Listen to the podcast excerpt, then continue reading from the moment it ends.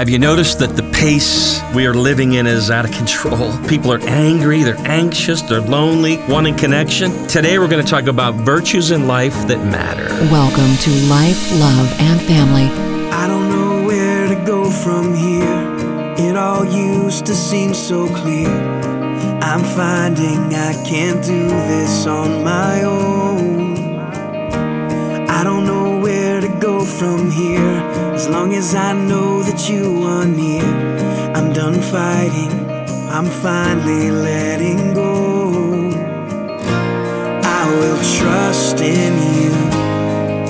You've never failed before. I will trust in you.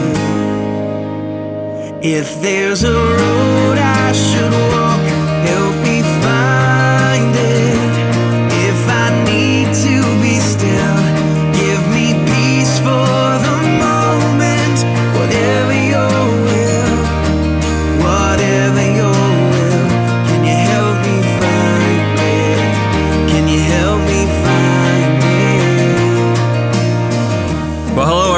welcome into Life, Love, and Family. Hi, I'm your host, Dr. Tim Clinton, President of the American Association of Christian Counselors. Today, our topic is the science of virtue. It's really about those issues in life that really matter, like wisdom, grace, and gratitude, forgiveness, humility. Yes, those things we need a lot more of.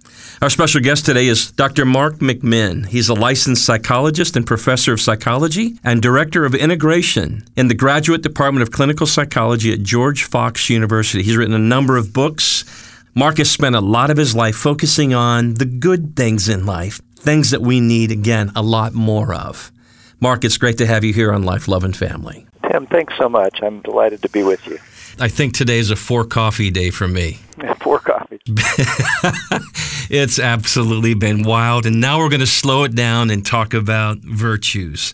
Dial us in, Mark, your perspective on what virtues are and why they matter to us. You know, I think from a Christian perspective, virtue really is the ability to love God and neighbor. It matters so much because this is the way Jesus taught us to live. And as you say, life can get so full, the, the four coffee days, and that's good. That's a blessing, all the sort of various activities. I think of all the responsibilities you carry and what a blessing those things are to so many people.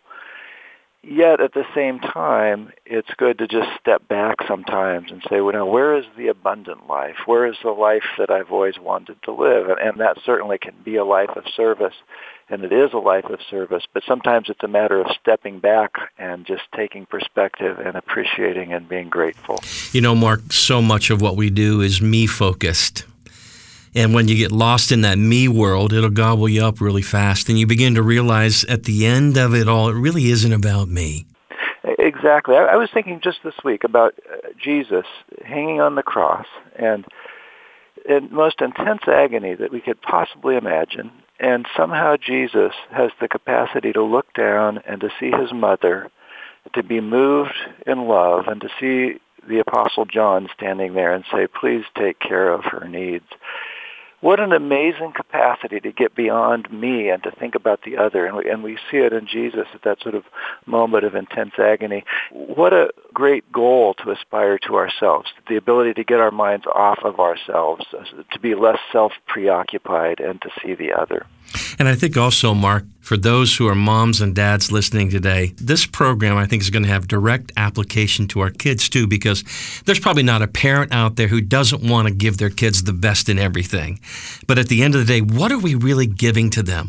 What are the gifts that will take them through life, that'll carry them beyond, say, a new bat or a new glove? Or you hear what I'm saying, Mark?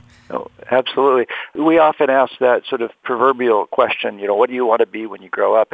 And there's interesting data on that. The sort of number one response now we hear is a professional athlete. Well, I mean, that's great. I, I know you have a son who's an amazing athlete. That's a great aspiration. Wouldn't it be fun sometimes to have a school child look you in the eye when you ask that question and say, when I grow up, I want to be incredibly kind and wise and humble and loving. But we don't hear those responses because that's not the way we tend to think as a society. We tend to think more in terms of marketplace skills and less in terms of these these sort of deeper qualities of virtue that we all aspire our kids to live into. I remember, Mark, a few years back, uh, William Bennett, who was Secretary of Education at the time, made a statement similar to this. He said, Nature hates a vacuum, and so does a kid's soul, a child's soul. And if we don't fill it with the noble sentiments of virtue, it'll be filled with something else. And I thought, well, that stopped me for a moment. It really is then about what really are we giving to them? What are we teaching them? What are we praying that they will grow up with that are the gifts that will carry them through not just a chaotic, but a painful, difficult world because they're going to hit the wall. They're going to face a lot of challenge in life. And these are the gifts here. These are the gifts, by the way, that Christ lived out before us, that we're taught in the scriptures that really matter, Mark. I think that's exactly right. These are the gifts that sort of reach deeper into the soul and say, this is the abundant life. This is the way that we're called to live. And you're absolutely right. With our kids, we realize as much as we might want to protect them from the difficult things in life, we just can't. They're going to face hard times. And it's these virtues, these sort of deeper qualities that Uh, allow them to love God and neighbor that are going to carry them through those hardest moments in their lives. You're listening to Life, Love, and Family. I'm Dr. Tim Clinton, your host. Our special guest today is Dr. Mark McMinn. He's a licensed psychologist, professor of psychology, and director of integration in the graduate program of clinical psychology at George Fox University. Mark's written a number of books. He spoke recently for us at our AACC World Conference on this very subject. Nearly 7,000 counselors and pastors from all 50 states and somewhere around 40 foreign countries. But Mark, bringing this in, and I want to connect the science of virtue and the theme of positive psychology for a moment because I think it's important. I want our listeners to understand what you've been studying and how you connect all this back into the teachings of Scripture. Great question. I, when the book came out, I had a colleague say, well, how does it feel to know you wrote the book on virtue? And I, I, I quickly said, no, no, no. This is a book on the science of virtue. Uh, I certainly don't want to be identified as a paragon of virtue here. But the science of virtue actually goes back about 20 years to a fairly radical shift in one area of the scientific field of psychology, and that is a, a president, actually, of the American Psychological Association at the time announced that we have been studying what goes wrong with people for a long, long time, but why is it that we're not looking very much at what goes right with people? And almost overnight, there was this positive psychology that was born, and now we're 20 years into it. And part of the thing that amazes me is to see how many Christians have gotten involved in this research. I remember when uh, several decades ago when I was getting my doctoral training, there was a sort of a war between psychology and the church. People at my church told me I shouldn't go into psychology because I would lose my faith. People in the field told me I couldn't be religious and be a scientist. So from both sides I was getting this thing that said, no, you can't do this. Well, now most of the science I read, at least in the positive psychology area, is written by Christians. It's just amazing to see how this has been a, an area where Christians can enter in fully into the science and help the church, I think, in that way by bringing science into the church.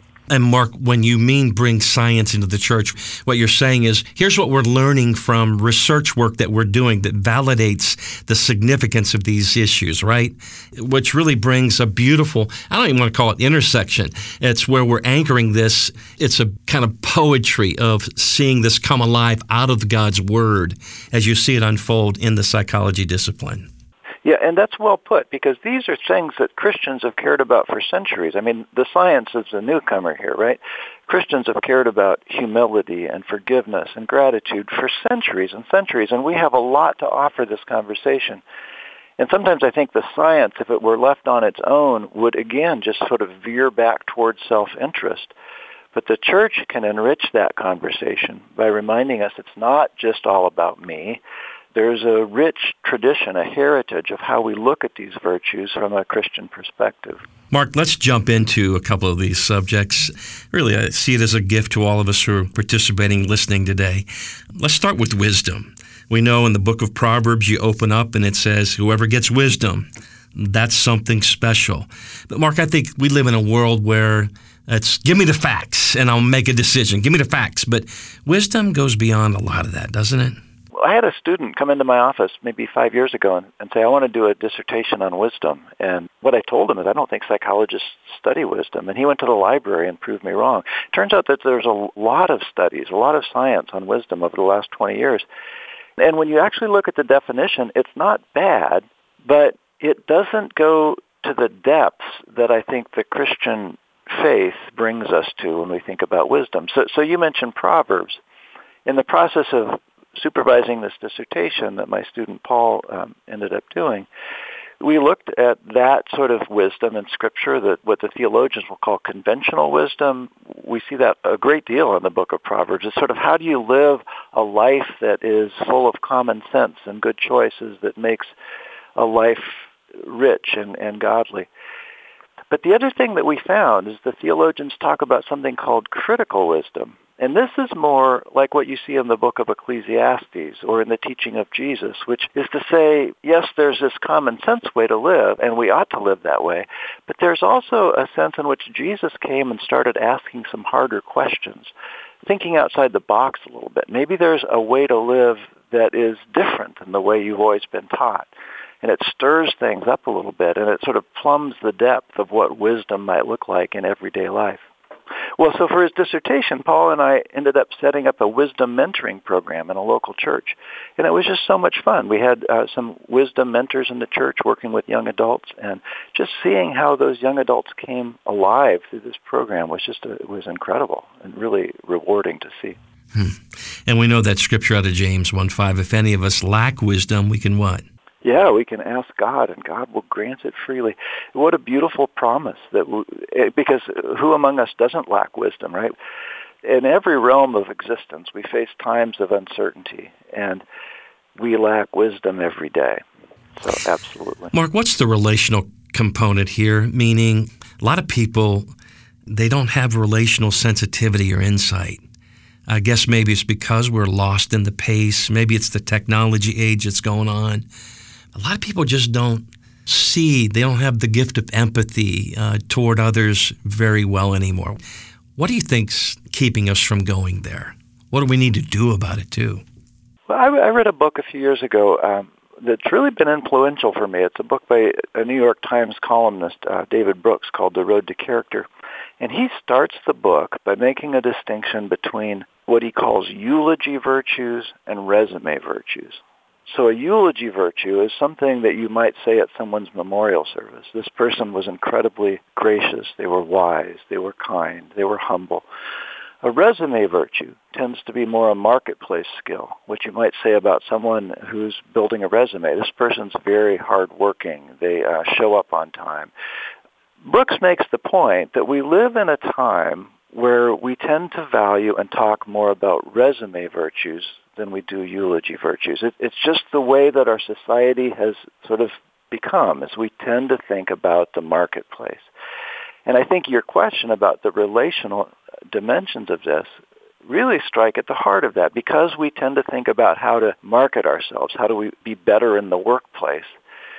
We tend not to think about what it means to move into those deep relational places with one another where these eulogy virtues, these qualities of what it means to be most fully alive and most fully human, those are the things that really come to play in our relationships. Uh, we talked about wisdom, Mark. Let's jump to forgiveness. Again, these are topics that Dr. McMinn has covered in his book, The Science of Virtue. I see them as gifts to us. And these are the things, again, that we need to be focused on in our everyday life. What a great gift we give as parents to our kids if we can just focus on and make sure they're absorbing this, that process of osmosis almost. But, Mark, talk to us about forgiveness. I think forgiveness is so kind of misunderstood in Christianity. And forgiveness is at the heart of what it means to be Christian. It's right in the center of the Lord's Prayer. Forgive us our trespasses as we forgive those who trespass against us.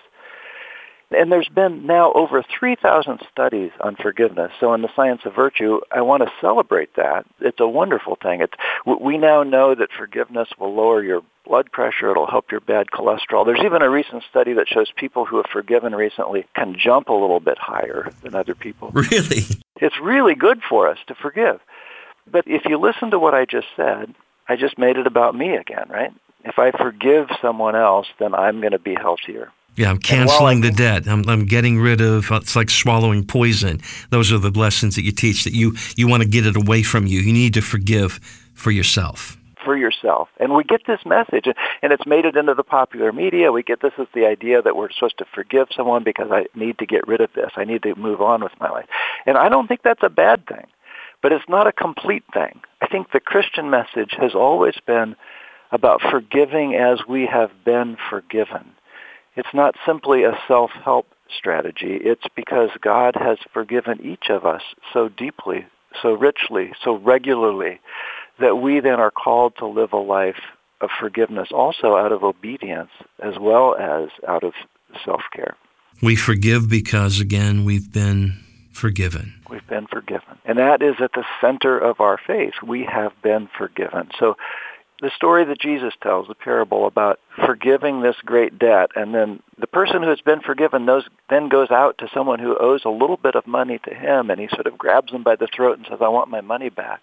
That's not the way to live. The way to live is to extend to others the forgiveness that we've been granted.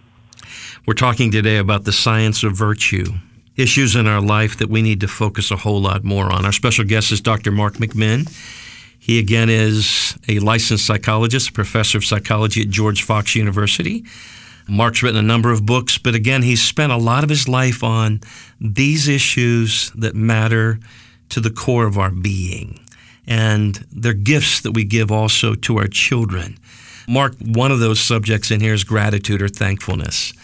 Showing appreciation in your life. Why is gratitude being researched and studied so much now? there was a study actually in the early part of the 21st century, 2003 I believe was the year it was published, that sort of shook the scientific world and so it's made its way into the mainstream both of science and in popular media. This was actually done by a couple Christian men who work at different universities, major universities, research universities, and they recruited these participants to start keeping gratitude journals. And the control group, they didn't write down gratitude. They wrote down things that were sort of hassling them in their daily life. And it was fascinating to see all the expected results, the group in the gratitude journaling group, they showed all the expected results in terms of being less depressed and more optimistic and more hopeful.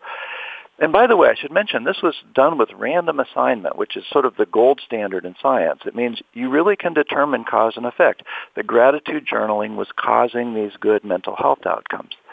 But the thing that the researchers weren't expecting was that it also had effects on physical health. The people that kept the gratitude journals went to the doctor less. They slept better. They slept more. Uh, they woke feeling more refreshed. So the gratitude journaling was not only having the expected mental health benefits, it was having physical benefits. And we've seen this showing up in research since then as well. So that really put gratitude on the map. Suddenly everyone was interested in gratitude as a health behavior and it turns out it really does make a difference. I'm thinking of the scriptures like in everything what? Give thanks. Yes, in everything. Right. Yes, uh, be anxious for nothing, but in everything through prayer and supplication with thanksgiving.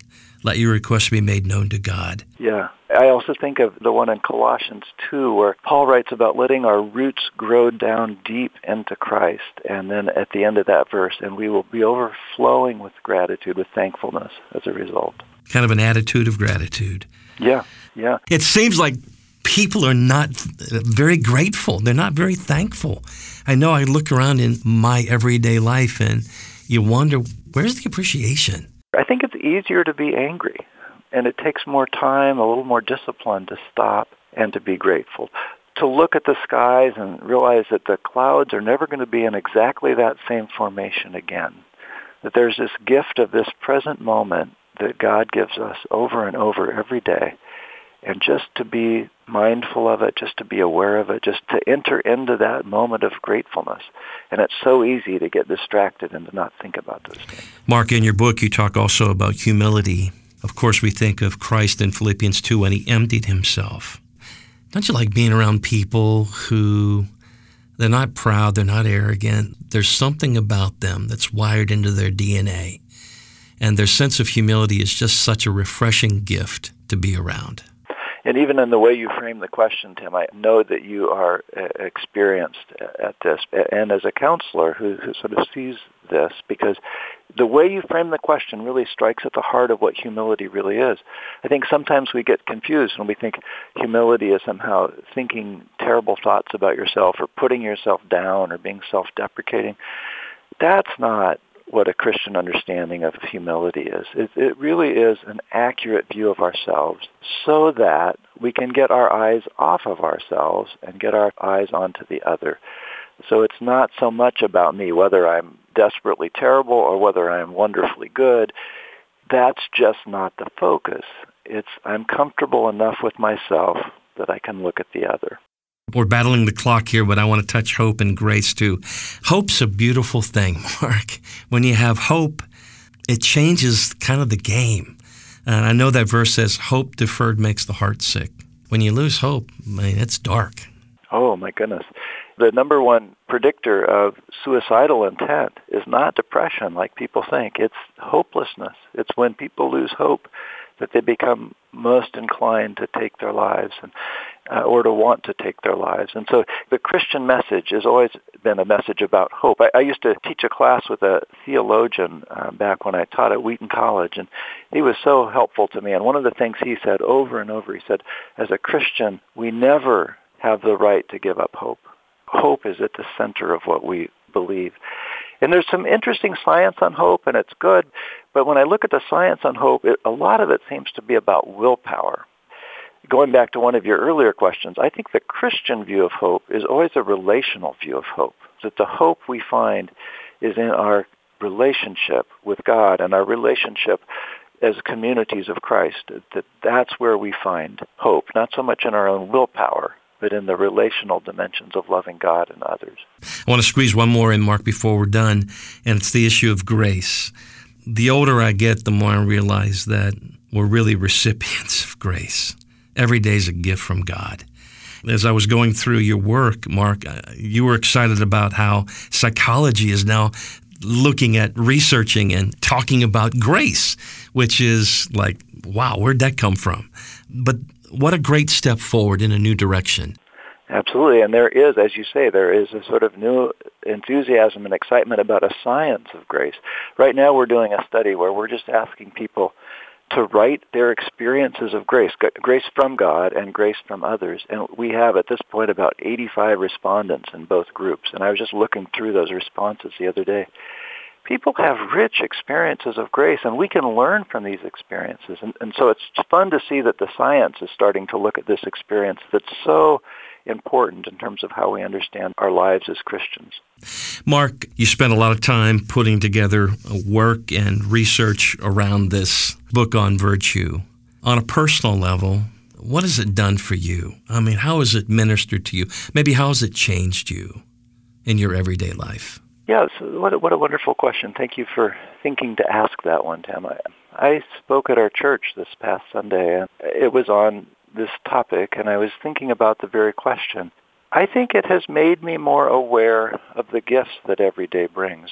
You know, in writing about the science of virtue, part of it was about the science, but part of it was just learning to be aware, just to take notice of these good things that life has to offer, even in the midst of stress and pain and challenge, there is still good to be found. Helping me have eyes to see and ears to hear, and that, I think, writing the book has been a part of that process for me. Mark, would you take a moment just to our listeners?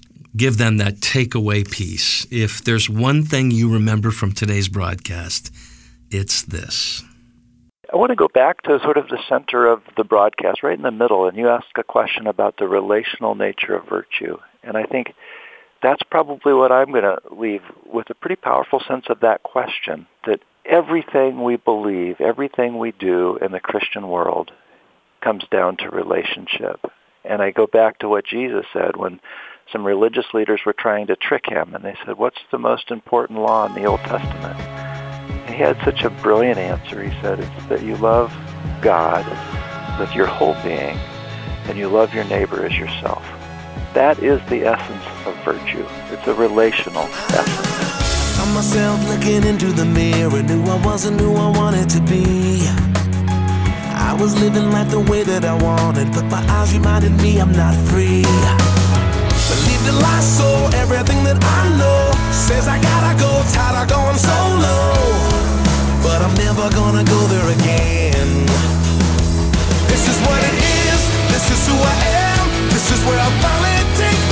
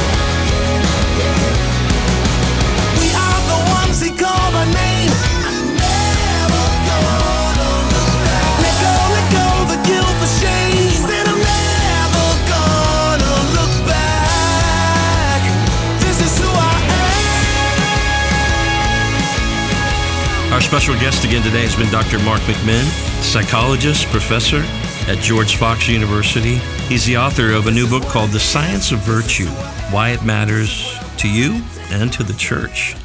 I think if you were dialed in, you understand that a lot of what Mark was talking about are those things that really do matter, that we need a whole lot more of, that our kids need a whole lot more of. And I agree with William Bennett. If our kids aren't taught those principles, their hearts are going to soak up a whole lot of other things. Here's what's beautiful God wants to work in and through you to influence them to be more like Him. That's your calling as a mom and dad. In our everyday life, God wants to work in our lives because it really isn't about us. It's about God at work in and through us. You're a gift to those around you, a fragrance of Christ in their everyday life. Hey, I want to challenge you. How about dialing that in a little bit more? Let God do a good work in your life and through your life. That's why we come to you every day on this station because we care about you and your relationships, your relationship with God and those you love the most. For more information, hey, we'd love to be a part of your life. Visit us at lifeloveandfamily.net. That's our website, lifeloveandfamily.net. Or feel free to call us toll free, 855 455 3264. You can learn a lot more about Dr. Mark McMinn, the science of virtue, and a whole lot of other resources, prior radio programs, other ways of connecting us with you in your everyday life. Thanks for listening. Life, love, and family. America's number one Christian residential treatment program, Honey Lake Clinic, specializing in addiction, depression, anxiety, bipolar, PTSD, staffed by nationally recognized psychiatrists and psychologists, a team of MDs, and 24 hour nursing care, a 600 acre scenic sanctuary of unmatched beauty. Honey Lake Clinic. Most insurance accepted, scholarships available. Phone 844 747 7772. Online, honeylake.clinic.